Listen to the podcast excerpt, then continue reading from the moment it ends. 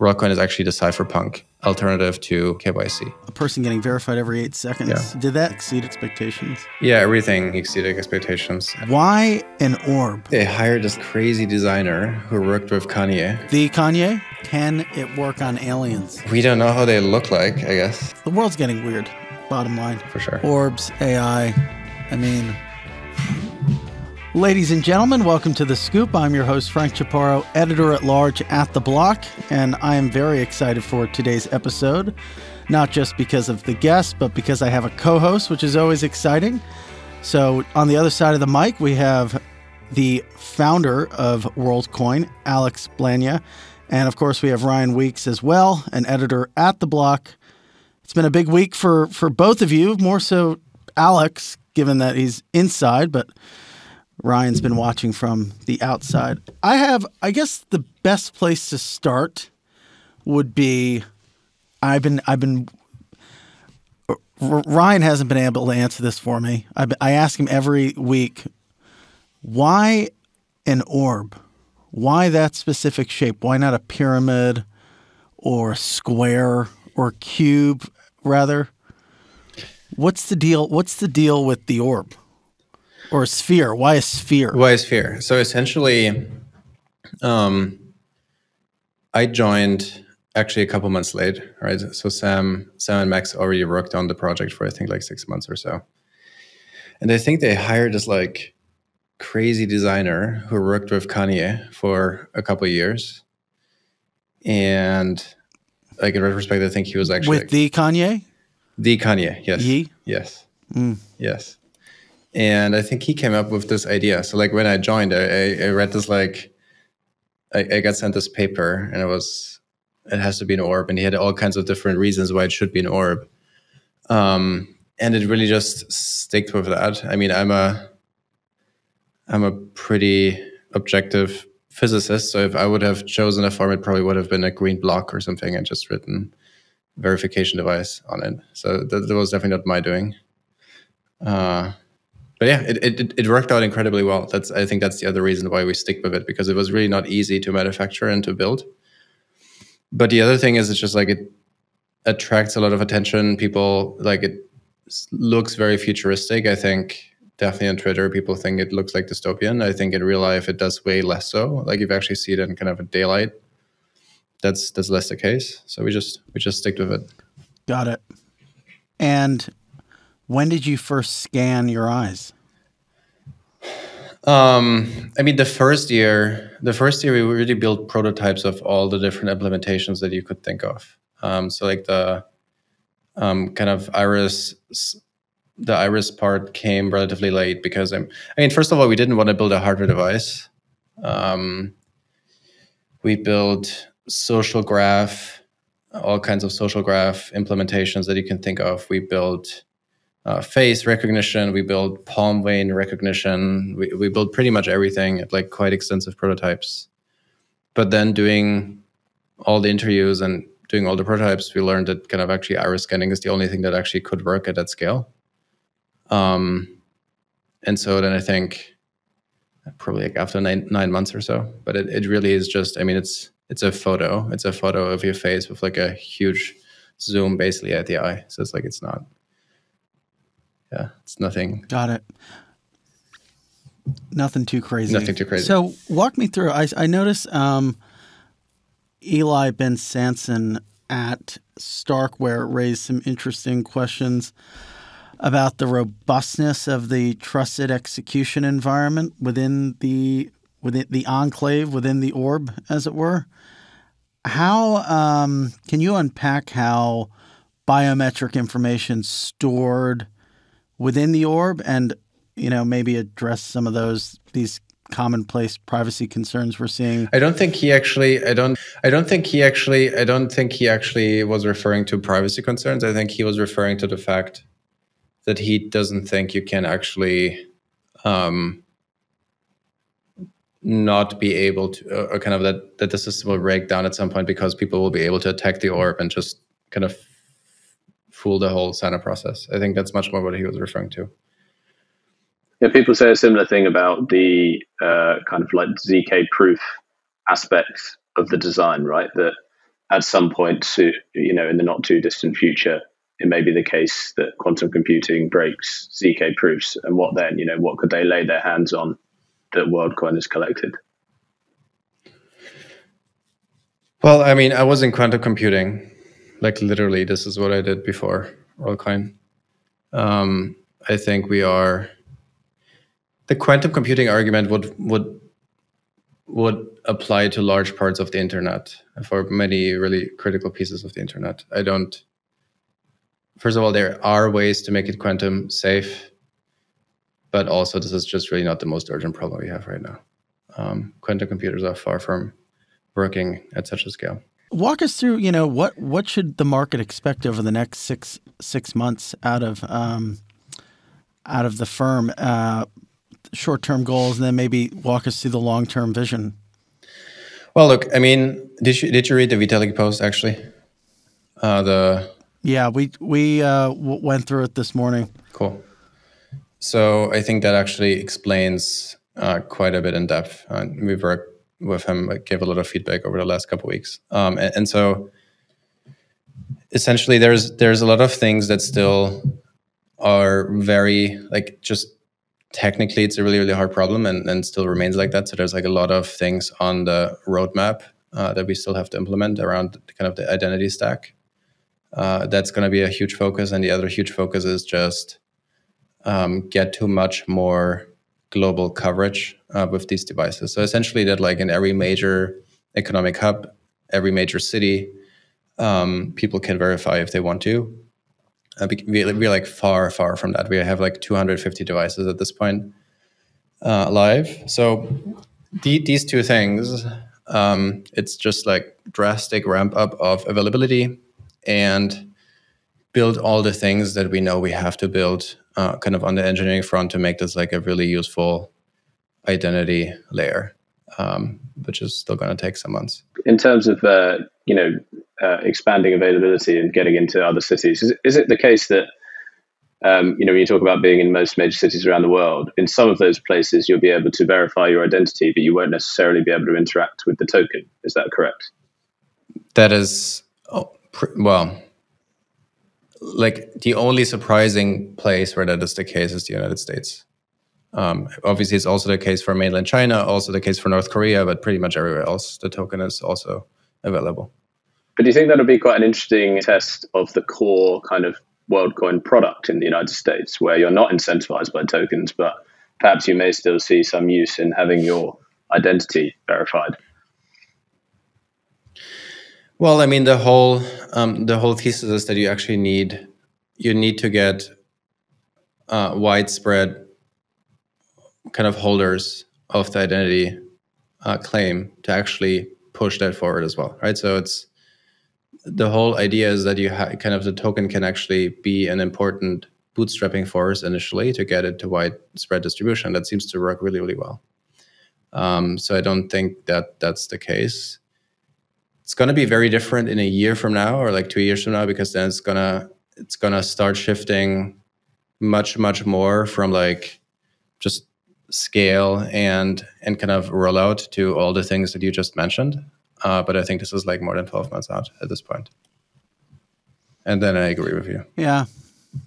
Well, it's kind of like a broader crypto problem that I've talked about a bit before on the show, which is when do we get to a point at which token price doesn't matter, token, no token, if if there's enough value in the actual product that people will use it, they're going to use it regardless of whether or not you know coin price goes up. Like i'm not gonna i i'm not i don't have any financial incentive in amazon but i still use it. Um, yep. i feel like across crypto we're not really at that point yet where people are using things without a financial incentive it helps bootstrap but then that i mean how long does that last um, typically a cycle for sure not even and and then sure. you know that you know that's the story with STEPN with Axie Infinity, et cetera, et cetera. Once sure. the financial incentive goes away, people stop using it. So maybe you can walk us through some of those those use cases that you think will be prominent why are people going to want to use this? Why will companies want to use it? Well, very kind of first principle speaking, how I expect the future to play out and how I think this fits in here is that I think the internet is about to change quite drastically in the, in the coming uh, coming couple of years. In that sense, you you will have a lot of the content and a lot of even the agents on on the internet you interact with will not be humans anymore, right? It will be neural networks of all kinds of uh, intelligence level, like very very large foundational models, but also just kind of less smart but widely distributed open source models. And this will make things pretty weird. Uh, and, and, so I think that's kind of that's the first piece of it. Uh, to actually, one one of my thesis and one of our thesis from the beginning really was that the internet needs a foundational kind of proof of human, proof of personhood layer.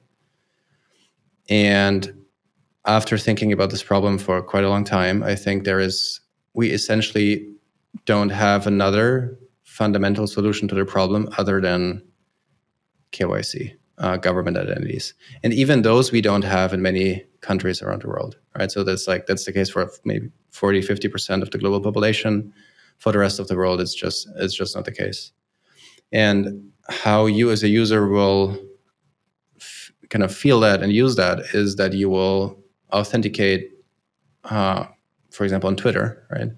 Like we, we, we launched WorldCoin on Monday and now you cannot look, you, you literally cannot search for WorldCoin anymore because everything is full of bots. Like it's impossible to find something with World WorldCoin in it because like everything is like airdrop bots. Um, and so you as a user, you will just authenticate yourself and like many services uh, online with your World ID. And if you use World ID, you will actually remain completely anonymous. And that's what we want, right? So I think like even though the first gut reaction is like a very different one because it's biometrics, I think like WorldCoin is actually the cypherpunk alternative to using KYC. And it's really the only thing that we have right now that I think works at scale. Um, other, and then there's like a lot of crypto use cases that I think people talk about for a long, long time. Um, let's see how how soon they will kick in, right? Uncollateralized lending, under collateralized lending, all those kinds of things, right? Like there's many financial primitives that actually need identity to be realized. Um, so yeah, that that's like for starters what I think, but we can go much deeper. Can it work on aliens? We don't know how they look like. I guess. Um, what do you think? I don't know. I mean, I think that I think if they've got a retina, then it probably would work. Yeah, it's an iris. It's but but yes. Uh, Alex, why do you think it's if you know you're? Why do you think that even it seems that it's often the people who are the biggest cypherpunks out there, you know, people who are really deep into crypto, who actually have like in some ways the most violent gut reaction against what you're doing. Uh, but you know the it's the way that you describe it and the way that WorldCoin described it in its announcements, you would think it would be the other way around, right? That actually maybe people who knew less about this subject would, you know, balk at the idea of having their eyeballs scanned and handing over that data to a private company, you know, based in San Francisco, whatever else. Um, why do you think it's so hard to get the cypherpunks on board with what you're doing when actually, you know, the way you tell it, you would think that they might be you know it might appeal to them. Well i think you there, there there's like a couple different camps here right? So i think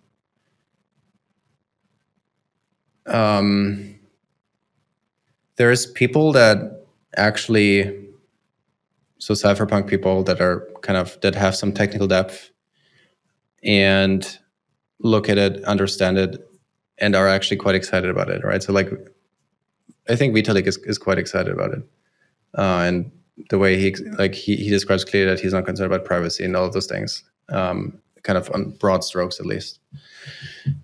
Um, and so there's a lot of people that are actually optimistic about it. I think some of them are less vocal, but that certainly is the case. Then there is there's another group of people that are just I mean, the immediate gut reaction is like very obvious. It's not surprising, right? Like you have a biometric device that scans your iris and gets you your roll and it's called an orb. So like the immediate gut reaction is obviously negative. That's not that's not surprising because like there's not many things in your daily life that you interact with that use zero knowledge proofs and all of those different kinds of things and use biometrics and are privacy preserving. It's like it's just counter to everything you have learned in your life up to now, essentially. Right. I think that's that's one piece.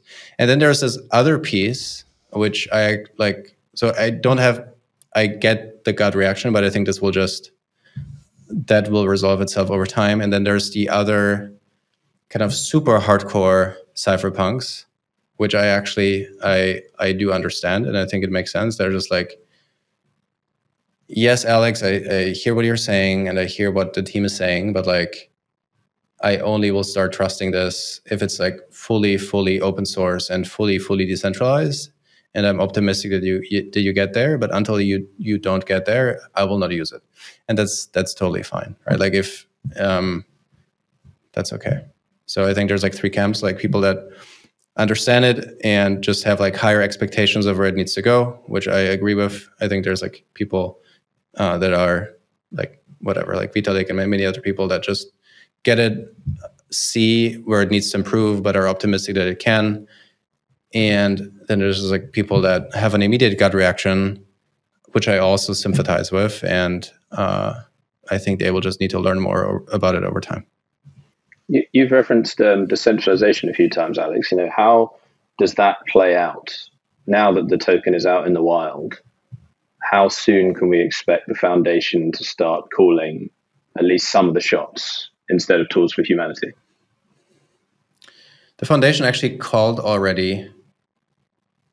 A, like, like it's actually very real that I have no control over the foundation whatsoever. Like, of course, mentally, spiritually, about like where the thing should go, I think people listen, but uh, pretty much everything around uh, the token launch was the foundation um, for good reasons. So I think that's that that is already happening. I think the much more interesting piece for decentralization and WorldCoin side of things is you need other entities to essentially take the design of the orb, build their own implementations of the orb, and operate it. And so what that like what that what it will mean around the token is you need new incentives built in the tokenomics. So like similar as you have like Bitcoin miners that that mine to secure the network, you will need kind of WorldCoin orb manufacturers to also earn WorldCoin with every orb they manufacture and operate it, right? And and those things are not in place yet, and that's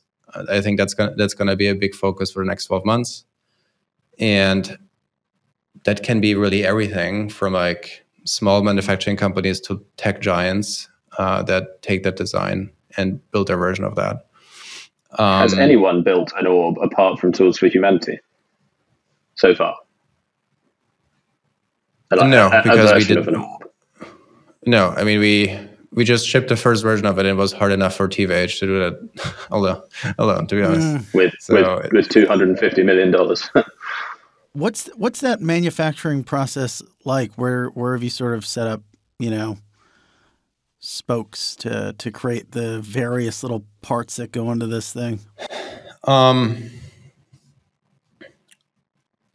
so the hardest part was definitely the design of it in the first place because the thing with hardware is if you don't, no one has ever built anything like that for many different reasons, right? It's it's a a device that has to work in an adversarial environment, meaning it's not a government it can be different lighting conditions, can be outside, can be in a park, can be everywhere.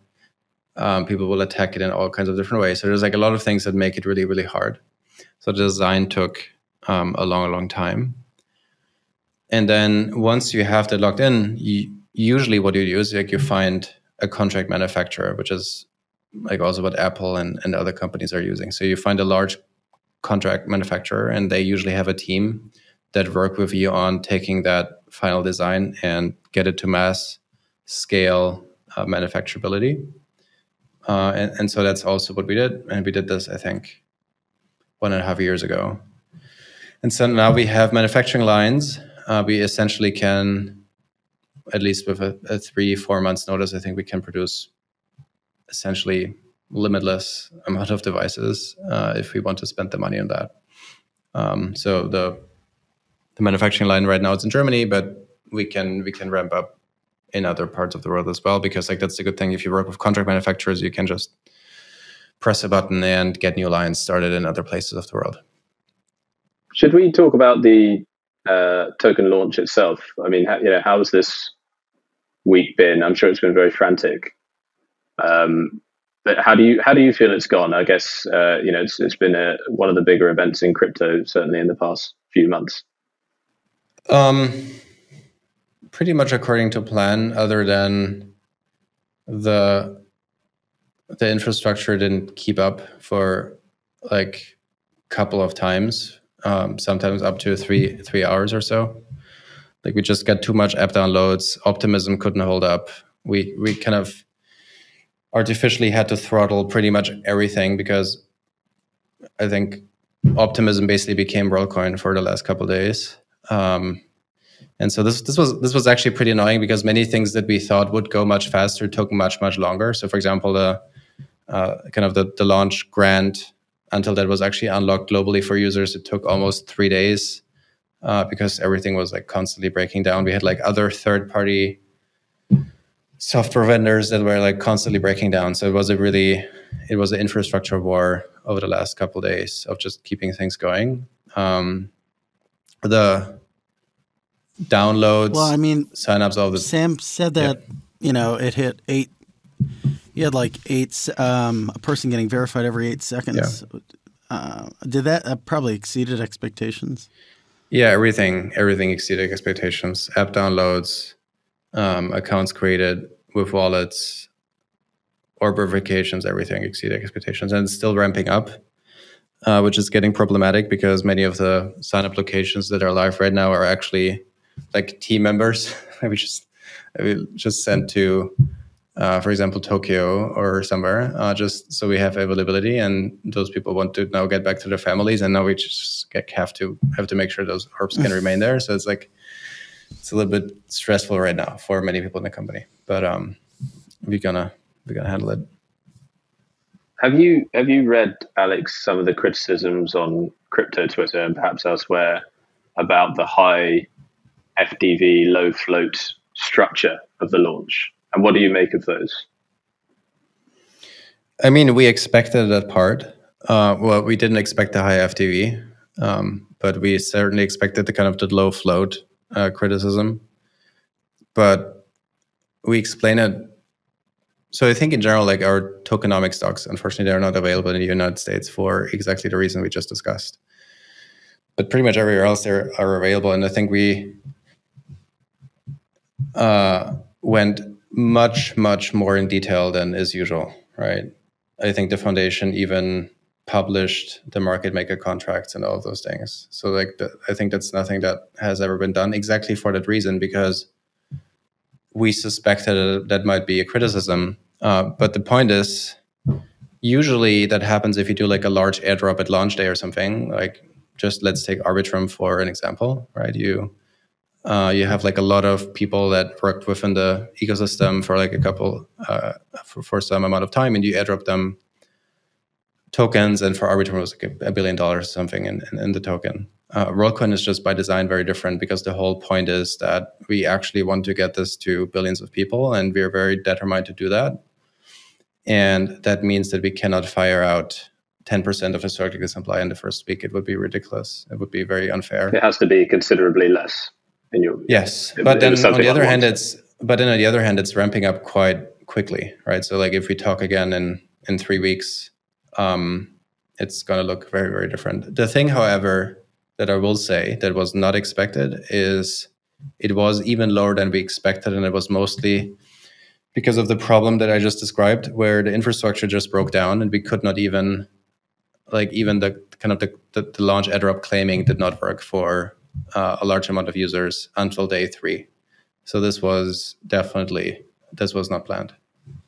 And when you say you didn't anticipate the high FDV, what do you mean there? Because didn't you have a hand in setting the price? I mean, you knew obviously that there were 10 billion tokens in, in the total supply, even though that wasn't circulating on day one, considerably less was. Don't you or the foundation have a hand in setting the price as well? What do you mean by setting the price? Like, how would you do that even?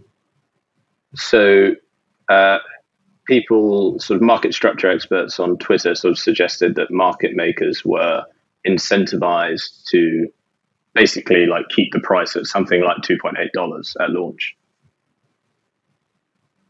It was around. Yeah, that. this is this is um like this is just not true, right? And uh, I think again, the documentation is public. The thing, the thing that the foundation wanted to achieve here is that um, essentially short-term liquidity provisioning. So you have like a spike of interest, and you want to make sure that the token price doesn't spike to like ten dollars or something, then crashes down again because then you have like a lot of unhappy uh, people that lost money, which is something that we've seen historically a lot with uh, with a lot of projects. So the main and I think it actually is pretty cool what what the, kind of the found the econ team of the foundation came up with. Can we have this like linear increase uh, in terms of supply they can emit exactly for that reason. That it, like if you have like a huge spike in interest you damp that and you make sure that the price doesn't spike which that i think would have been a horrific outcome. But but the the price can obviously fall lower like um, and essentially what you can think is like as i understand it like i'm not an economist we have economists at the foundation but essentially you have a, a dampening in price movement between in that range. But of course it can go above three dollars and it can, can go below two dollars. Like those those two things can easily happen. It's just the fact that like huge market movement just because like you have like a lot of interest with a launch day for example is much much harder. You need like much more capital inflow. Yeah. Kind of kind of sounds like the iter- iterative process of a direct listing um, right before the listing, you kind of the market maker goes through a process of kind of creating an equilibrium price to go to market with. So I want to talk a little bit about your vision of, of the internet, how you see it sort of um, changing over the next, let's call it a decade. Um, we've had some VCs come on to talk about how NPCs will have bank accounts and how AI is going to reshape, redefine everything. What does it look like in your view, and what are what are some of the risks we have to keep an eye out for, as it pertains to maybe AI specifically?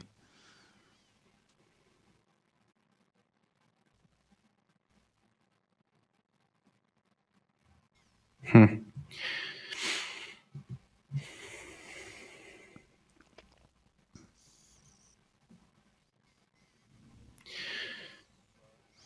Well, very dramatic. Um, Pause. I will. I will. Yeah, I will. I mean, we we talk a, lo- a lot about this, um, yeah. of course, with a lot of different people. Um,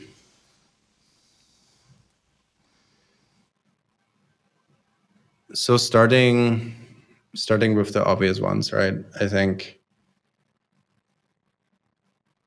there's a lot of negative consequences that come out of that. But I, I, don't even think that these are the things we should really worry about. I think some of these solutions will just come up with, like WorldCoin might be one of them. There might be many others, but of course you have this like huge challenge of uh, you. It will be pretty trivial for uh, for players with bad bad intentions to push a certain sentiment in the world and kind of influence opinions on a large scale, right? Because you'll have like very, very sophisticated large language models that understand maybe even the intentions of the human they talk with or the preferences of the human they talk with um, to change their opinion in a certain way. So like all of those things, of course, will happen at increasingly large scale, and that's bad for a number of reasons.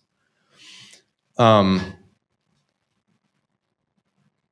but the thing is like this these things might become much more subtle because um, there is no reason that such models will not be even psychologically much more capable than humans might be, right? In terms of understanding what you think, what you like, what you dislike, how you react to certain things, and then change your opinion in a certain way. So I think that's that's going to be a, crazy piece. when when when they can also really, really hard to- successfully manipulate us. Yeah. Yes, yes. Um, and that's pretty bad in that sense that incentives are really set up for that. Like not even crazy ones, just like marketing, right? Like marketing works like this. Uh, Alex, can you? I mean, one of your backers uh, sort of outlined to me a potential use case was um, in the metaverse using a world ID as a way for players to kind of distinguish between themselves and NPCs. Is that within the realm of sort of what you can imagine? Yes, I think so. Um, a lot of so so I'm not I'm neither like a metaverse or like a big gaming person, so I don't have like a lot of natural exposure to it. But the thing that I can say is that some of the the CEOs or just like teams reached out to us about that already.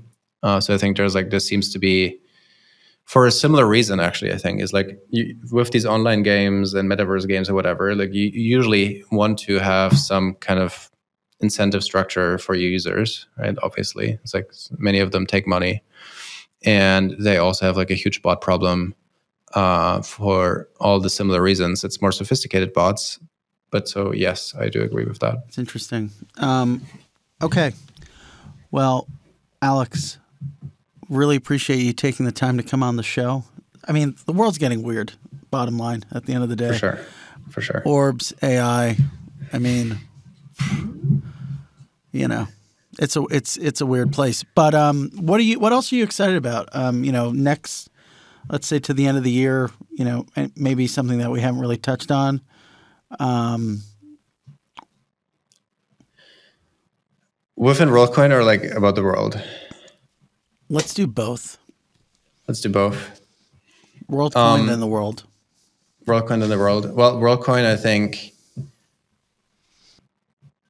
at this point, hopefully just like rapidly accelerating progress among all lines that we discussed in the podcast. I think like much more availability, uh, much more kind of prob- like hopefully we'll see the, the the first major integrations. I think in six months we probably should.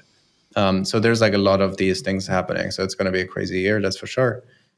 Um, about the world, um, one thing that, Is that like the Auth Zero integration, that kind of thing? yeah, that, that that kind of thing. But like there is, uh, that there's much more exciting ones that you can imagine and that we already talked to. Um, that I think will be coming up.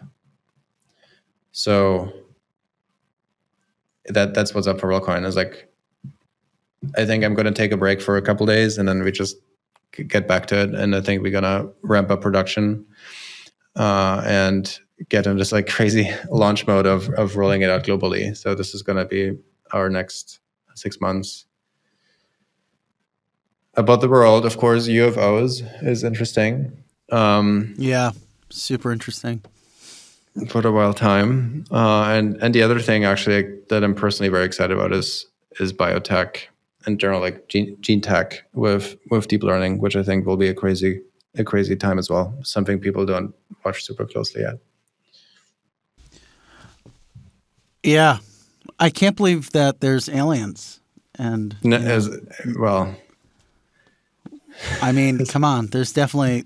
I mean, they're pulling out pulling out bodies from these crashed flying objects.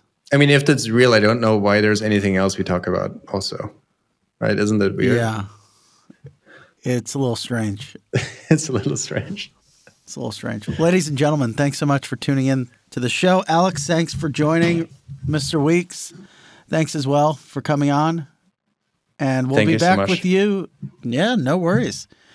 No worries. We'll be back to you soon with another great guest. And maybe Ryan will join again. We'll see. Thanks.